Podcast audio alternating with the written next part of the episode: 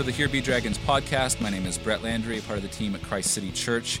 I had an opportunity a while ago to sit down with Dr. Iain Provan from Regent College. He is the chair of biblical studies there, and so we get to talking about biblical studies, the importance of the Old Testament, how to read different genres of literature, and how that all comes together as we seek to live a life that glorifies God. I hope you enjoy this interview. Welcome to the Here Be Dragons podcast. My name is Brett Landry, and I have the privilege today of being with Dr. Iain Provan, who is the Marshall Sheppard Professor of Biblical Studies at Regent College, author of numerous books and articles and essays. And uh, we're very, very thankful to be able to have him on the podcast today. Welcome. Thank you so much for doing this. I'm delighted to be here, Brett. Thanks for having me. Can you can you tell me quickly uh, what is the uh, Marshall Sheppard Professor of Biblical Studies all about? What is that role? What does biblical studies hmm. versus every other kind of Bible study, doctrinal study look like? Well, biblical studies is just the name of an academic discipline in the same way that you would have other disciplines at school or college or whatever.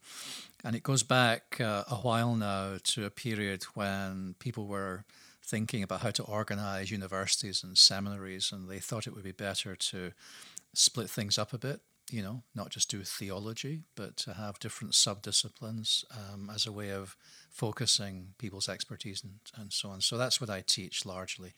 But I also teach it in relation to culture and a whole bunch of other things mm-hmm. as well. Your specializations uh, bring you into teaching more Old Testament the New Testament in that sense of uh, you know I think some of the classes that you teach I know I've taken one with you um, and and a number of things would that be an accurate assessment? Yeah, um, I like my title biblical studies because I don't want to give the impression or even to think for a moment that somehow the two testaments don't belong with each other. But there's a particular merit in focusing in on the Old Testament in its own uh, nature. Um, before you then get involved in the broad discussions. And that's mainly what I'm focused or centered on for sure. Yeah. yeah. And I mean, for us who are, are, are sitting here in the city of Vancouver in 2019, um, you know, people who are listening to this take their faith seriously. They're the kind of people who are engaged in scripture. Um, what I think the temptation is at times to linger in the New Testament a little more and maybe even be a little bit afraid of diving into the Old Testament on their own. I mean, we've tried to make it a practice at Christ City that we teach uh, alternatively between Old Testament, New Testament, not necessarily given with the uh, equal amount of weeks in different things, but you know we've tried uh, over the past six years to do so. Um, what would you say to a person who's saying, "I don't really know why I need to continue to dig into the Old Testament"? Um, I would say, to put it pretty bluntly, that it just goes with our Christian discipleship that we have to accept that the Bible is two testaments and not one, and that it's not like a consumer choice. It's that uh, Christ gave us the Old Testament and through his apostles gave us the New Testament and did so for good reasons that, that we need to accept. Um, so, in some ways, I want to kind of turn the question back around and say, why is this a question? Right. I know that it is a question, but it's a strange question in a way, right? Yeah, I think it is. Yeah. I, I, mean, I personally think it's a strange question. I've also spent some time studying the topic, and you know, would agree with you. Um, I think there's people who who are maybe intimidated by. Yeah. Uh, I mean, when you read Isaiah, right? Well, when I read Isaiah, I, I read it and go, I wonder what he's talking about. And there are times, and, and I've spent the last, I don't know, basically my entire adult life studying the Bible. And I, there are still portions of scripture that I would I would come to and say I'm not exactly sure what this means, and it's going to require me to access some of the learning I've done and the tools that I have to start to figure this out. And so the person who's reading the Bible devotionally uh, on a day to day basis or or maybe every other day kind of basis, um, looking at Isaiah uh, for instance, uh, or you could pick any book in the Old Testament really and saying, how do I access this and, and how do I rightly read it? Yeah, well, those are great questions. So, on the assumption we can agree it's Christian scripture and we ought to read it. Yes. the question you're asking is, okay, but what? How do we do that? And that's a great question, and it's a question that every church individually and the church as a global historic institution ought to be helping people to do. And there are a number of uh, ways of doing that, which I'll get back to once I've cleared my throat. That's all good. Edit. Yeah, edit. Um, so you're reading Isaiah, for example, and I think with a with a book like that, you have to try to understand what somebody like Isaiah was saying to his own people in his own time. Mm-hmm. You need to be able to spot where he stops saying one thing and starts saying another. And so there are kind of some disciplines. It's not rocket science. It's not easy mm-hmm. in the sense that we do need to put some effort into yes. it. But then at some point, somebody taught us to put effort even into reading English literature, right. right from children. We're accustomed to that now. We don't think about it. So it does require a little bit of effort because we're dealing with literature from the ancient past, from different cultural contexts. Um, but if we believe Scripture is important, then we ought to be putting that effort in as far as we can. Yeah. When you uh, think of the different, I mean, the the different genres of literature in the Bible, and and it's not as though we come to Genesis, Exodus, you know, through to Malachi, uh, or really even the Gospels or the letters of Paul or Revelation. We don't come to those looking at them all the same way and, and, and trying to see them. It's not like grabbing the newspaper from today and seeing what, what were in the headlines. How, how should we go about reading it in that way to the person who maybe is, is quite serious about their faith but has not done any formal theological study? Well, formal theological study is very important. It's a very important thing for some people to do, like church leaders and, and mm-hmm. so on. But everyone should be engaged, I think, in theological study. Yes. It's the formal bit by which we usually mean, you know, going to a college, paying fees and stuff. And only a certain number of folks will ever be able to do that. But I think it's a responsibility of the Christian disciple to become as well educated about their faith as they can. We don't all have the same capacity. Yes. Uh, we don't all, at every point of our life, have the same amount of time. But insofar as we can, we ought to. Um, and part of becoming more educated is is recognizing the difference it makes that a psalm is a psalm, a proverb is a proverb, a prophecy is a prophecy, and that these are not the same thing. Mm-hmm. And that God chose not to say what he wants to say in the same way all the time, which I think is theologically significant. Yes. It's important not to ignore it because we could I can imagine God might have given us a different kind of Bible. And I think that most of us at some point have wished that he did. right.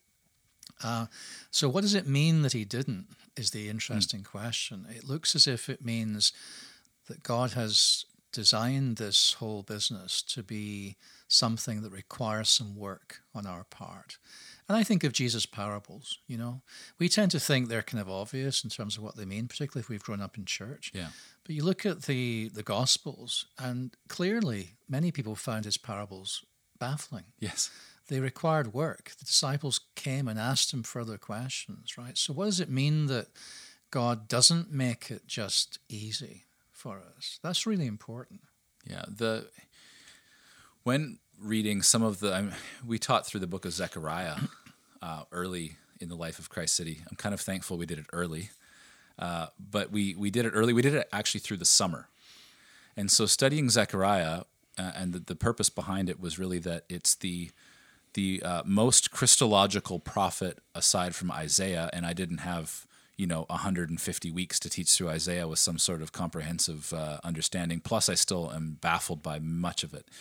But Zechariah, uh, a smaller bite-sized chunk, but in the proto-apocalyptic genre of literature how would you then say to somebody who's approaching that with like fear and trepidation versus approaching kings, which I know is a specialty for you? Uh, how, what can we do differently to, to, to say something? And I, am going to put it the most pragmatic way possible. I want to get something out of it, okay? And I, which I, I actually disagree with that statement, which we can talk about. But but if I'm reading the Bible and I want to get something out of it, what is the way that I would approach those two different genres of Old Testament literature that I might be able to comprehend it?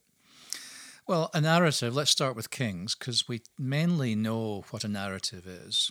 We've grown up with narratives. We kind of know how to read narratives. And the book, the book of Kings, First and Second Kings, um, that's what it is.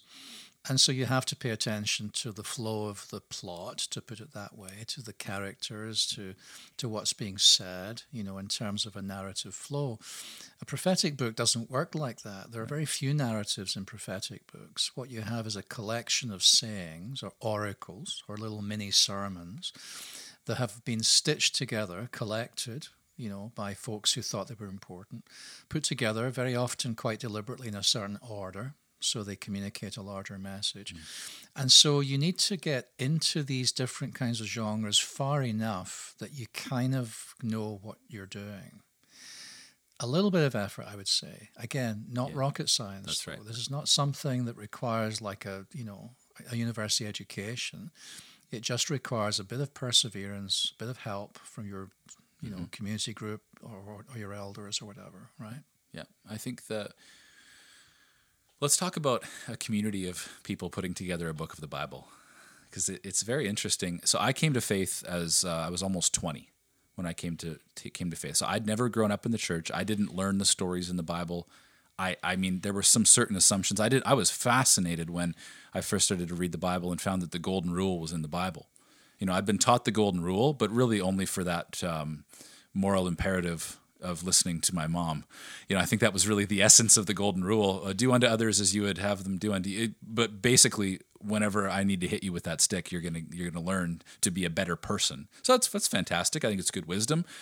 Uh, the idea, though, that the Bible. So again, I didn't come to this uh, as a child. Uh, I didn't grow up in it. So when somebody told me that Moses definitively wrote the entirety of the first five books of the Bible, I said, uh, okay, there's some questions I would have about that.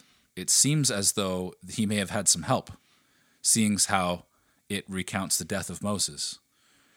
Can Which you, is not it's not easy to write about that. no, while while you're alive. We're we're big on resurrection stuff. I mean, yeah. we we, we yeah. t- together both believe that, but I don't think Moses was resurrected then to record the final chapter of his life. There, there's certainly no reason to believe that. Yes, yeah. that's right. And so why?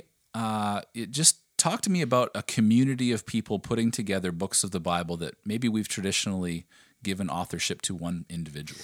Yeah, part of the problem here is that as modern people, we have a particular idea in our head as we start as to what an author is. We think of an author as an individual. That's a very modern Western thing to right. do. An individual person who sits down with a blank page or a screen now and, like imagines or thinks or whatever. And of course, this is entirely not what ancient authorship was like, right? Ancient authorship took place in royal courts and palaces and temples. It was informed by the community. Um, it was very much a group exercise with scribes copying manuscripts and so on. And you see traces of this in the Bible itself. Uh, the book of Jeremiah, for example, we're told in the book that Baruch was actually his scribe, the guy who wrote it. And we're also told that the first attempt at it was burned by the king, right. and then a second edition was produced in which many other words were added. That's that's the kind of terminology. So you have little glimpses into this idea that we have a process here yes. of speech, very often sermons or whatever, prophetic oracles, or writings like um, annals, you know, or chronicles. Yeah and these are then collect they're they're preserved by those who think they're important and they are passed on and they're associated with other texts. And sometimes in the bible they're associated with texts that don't actually belong to the person who produced all the other stuff. Right. so the book of jeremiah ends with a passage borrowed from second kings.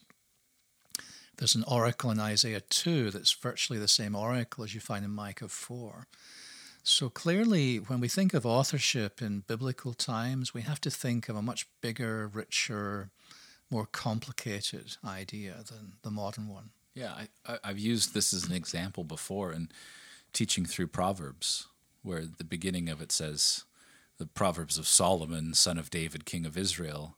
And yet, then in chapter 25, all of a sudden it says, uh, these are the proverbs of Solomon assembled by Hezekiah's men or something like that in the first verse. So, so who are they? And then all of a sudden you're okay. There were kings who thought this was important to hang on to, so they they commissioned some people to grab some more wise sayings of Solomon and they put them together. And then you get to chapter 30 and it's Agur. And then you get to chapter 31 and it's Lemuel.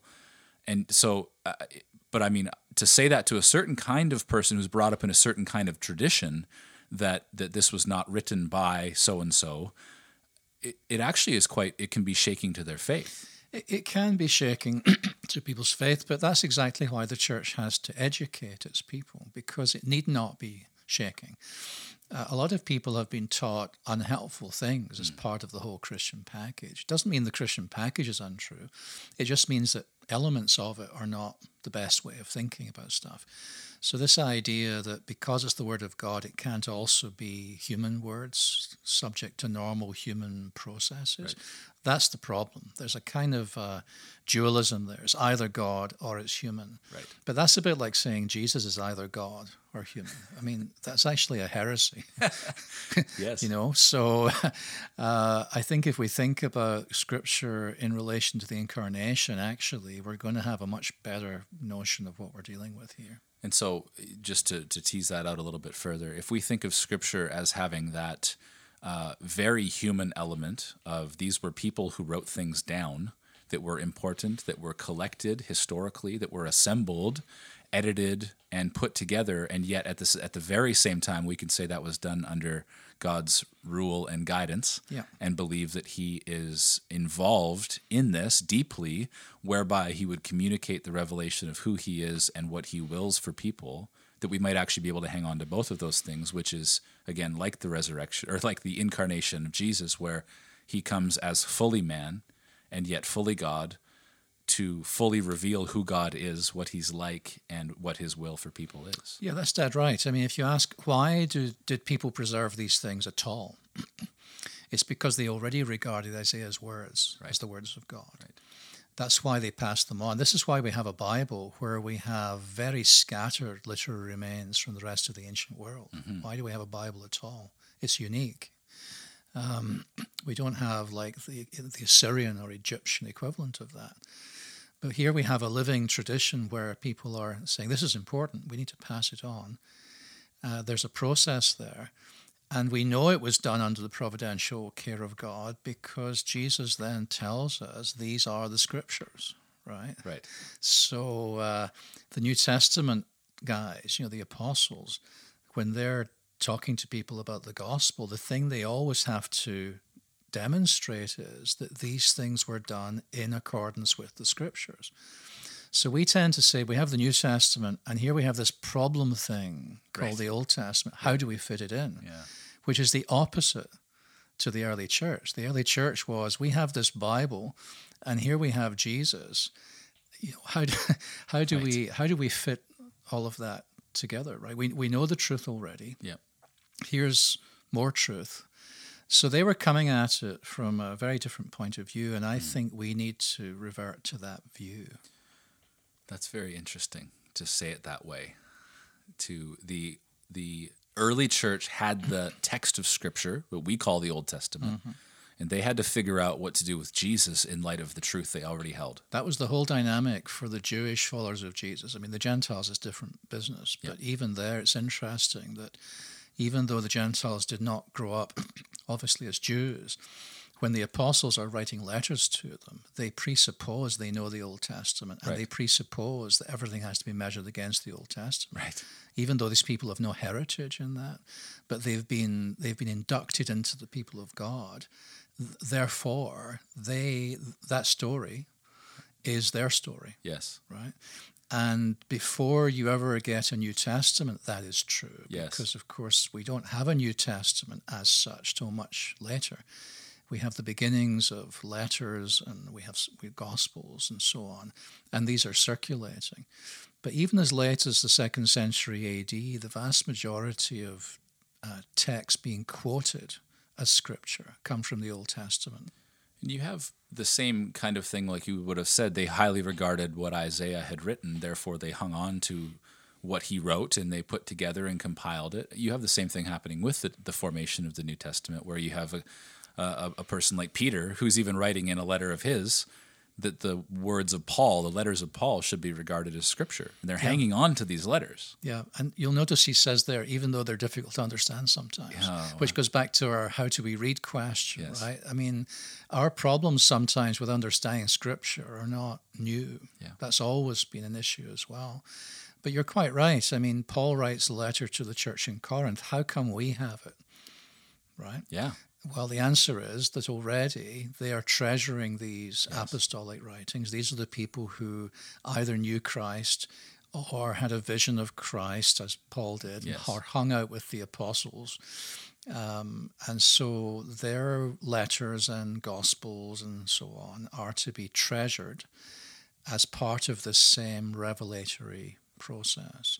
But it's not either or. It's not you know, so here's the New Testament. We can junk the Old. You just you just can't absolutely can't do that. No, absolutely, I agree. Uh, a couple questions for you. Favorite book of the Bible? You know, I'm asked that question a lot, and I I've never yet given a straight answer to it. And and it's not because I couldn't. It's just because I don't even kind of want to go there because it's all important. And even if um, I don't react like emotionally to it yeah. as strongly as in one case or another, I feel that mm. I need to be, as a matter of principle, I need to receive it all as important. So it's a very diplomatic kind of answer. Well, a very, I, I think it's a very scholarly, even pastoral type answer of it's all important. And, and if you, I would probably say something very similar. So I like that. It's, it's good wisdom for us as well. Well, I, I, think it's something we have to try to strive for. Of course, we have texts that have become very important to us over the years mm-hmm. for various personal reasons, and that's true. But, um, and you know, there are texts that that's true for me too. But I feel we have to strive very, very hard not to be accidental consumers of the Bible. Yes. You know, I like this, I don't like this. So this uh, comes back around to my question before, and I, I wanted to come back to it reading the Bible to get something out of it for me. Yeah, we see that there's there's the problem right there. That's right. Um, it's almost as if, well, it's not almost as if we live in a culture where what I feel, whether I feel happy, whether I feel fulfilled, um, is the number one predominant thing. And that's what all the advertisers know, which is why they keep selling us stuff along those lines, right? right? And of course, any culture uh, then creates its own set of problems for being being a Christian, different kinds of problems, and the problem is that we can become wired to be consumers. Um, and uh, so it's immediate impact, quick fix, five second endorphin, yes. whatever. That's the thing. Anything difficult, anything challenging, anything upsetting, we're going to like avoid. That's the mood of the culture, it yes. seems to me. It's terribly important we don't treat Holy Scripture in that way. Mm. Um, and that we recognize that the benefit of Holy Scripture will not necessarily be obvious to us actually within five seconds, 10 minutes, or, yes. even, or even a year. But the, the process of committing ourselves to immersing ourselves, learning to read it well, and so on. As we look back, we will become aware of how it has shaped us, and the, that's the that's the important question. Not whether we enjoyed it, mm-hmm. not whether we feel happier as a result of it, but whether it has deepened our holiness, uh, changed our character, made us better people, and it may well have done that by making us wretchedly unhappy. which is something the culture doesn't want to hear, you yes. know. But the ways of God in the world, God's God's primary purpose is not to make us happy right now, because actually there's a lot to be unhappy about, including our own state. Mm-hmm. Um, so we want to be very, very careful, I think, in this area. I think that's such fantastic help for us, uh, just as we approach the scriptures, that we would understand. I think if, if there's anything to take away, you might just hear uh, and you might be listening to this and think, I, I, didn't know that it was difficult to read the Bible for everyone, that, it, that it's, a, that's a unique uh, it's not unique to me that it's difficult, but actually everyone has to reckon with this and do some hard work to begin to understand uh, some passages that are maybe more difficult than others, or even some parables that on first blush may seem simple, and then all of a sudden you recognize the depth of the challenge or the pointedness that Jesus spoke them with in the midst of, uh, of the conversations he was having with the culture around him. So, yeah, we have to do some difficult digging uh, on occasion to grow in this. And it's a lifelong cumulative thing where we may not have, even this year, a real grasp on a certain thing. And I think that's the importance to continually come back to Scripture and not say, well, you know, uh, have you read, uh, yeah, I read Genesis once. I think I understand it. Let's move on. It's actually something you go back and meditate on and you allow God to speak to you through His Word uh, to form you into the kind of person who He would have you be to do His will in your life. Yeah, I, I think a lot of this has to do with the fact that our life is a journey. Um, and so when we read scripture the second, third, fourth time yes. in a particular place, we're not in the same place. And therefore, it's very often been my experience that you'll suddenly understand something with a fresh clarity that used to confuse you. Right. And in that case, it's not because you've read more books, it's just because your life experience yes. now has helped you to see and to understand something that when you were like 17, you had no capacity for mm. understanding. Right? I, I had that happen with, and I, I mean, to my shame, I had preached on the story of the prodigal son out of Luke 15. And I mean, I had exploited that text, I think, at times in the past to try and illustrate things and the love of the Father. And, and you have this happen. And one day I was driving down the road and, and, it, and I was meditating on this text and it, it hit me afresh. This is about five years ago. And it, it recalibrated my understanding of who I am. And I thought, I, I was pretty sure I understood this text. Mm. But the problem was is I hadn't rightly understood God. Mm. And I still think I understood the mechanics of the text. There was just an aspect of seeing who God is that I wasn't ready to see earlier in my life. Yeah.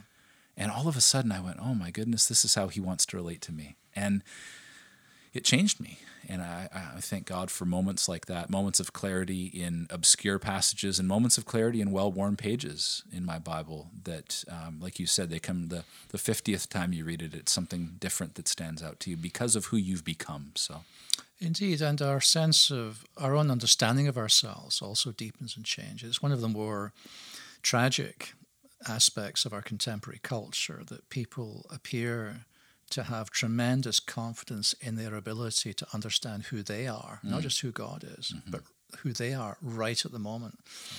And that what I feel right now about my identity, for example, is like infallibly true. Right. You know, trust your gut right now. And of course, it's disastrous because we are very far from having 2020 vision on ourselves either. And scripture's a mirror that we can and we should hold up before us. And very often, as we get older, we look back and, and we say things like, I had no idea who I was when I was 17 right. or 25 or whatever. Actually, I thought I did. Yes. And so it shows you the folly of, of this tremendous kind of urge for the right now, five second, give me a philosophy that gives me an endorphin burst, you know, yeah. right now. It's, it's a it's tragic, it's dangerous, it's not constructive, um, it's not the way that Scripture suggests we approach the whole business. Oh, that's wonderful. Iain, thank you so much for uh, coming on, for giving us uh, a little window into the Old Testament in particular, into the Scriptures in general, and uh, hopefully we can do this again. I know there's a number of other topics I'd love to quiz cool. you on, ask you about, so thank you so much. Let's do it. Thank you. Thank you. Here Be Dragons is a podcast of Christ City Church in Vancouver. You can find us online at herebedragonspodcast.com or follow us on Instagram, Twitter, and Facebook at Dragons Podcast.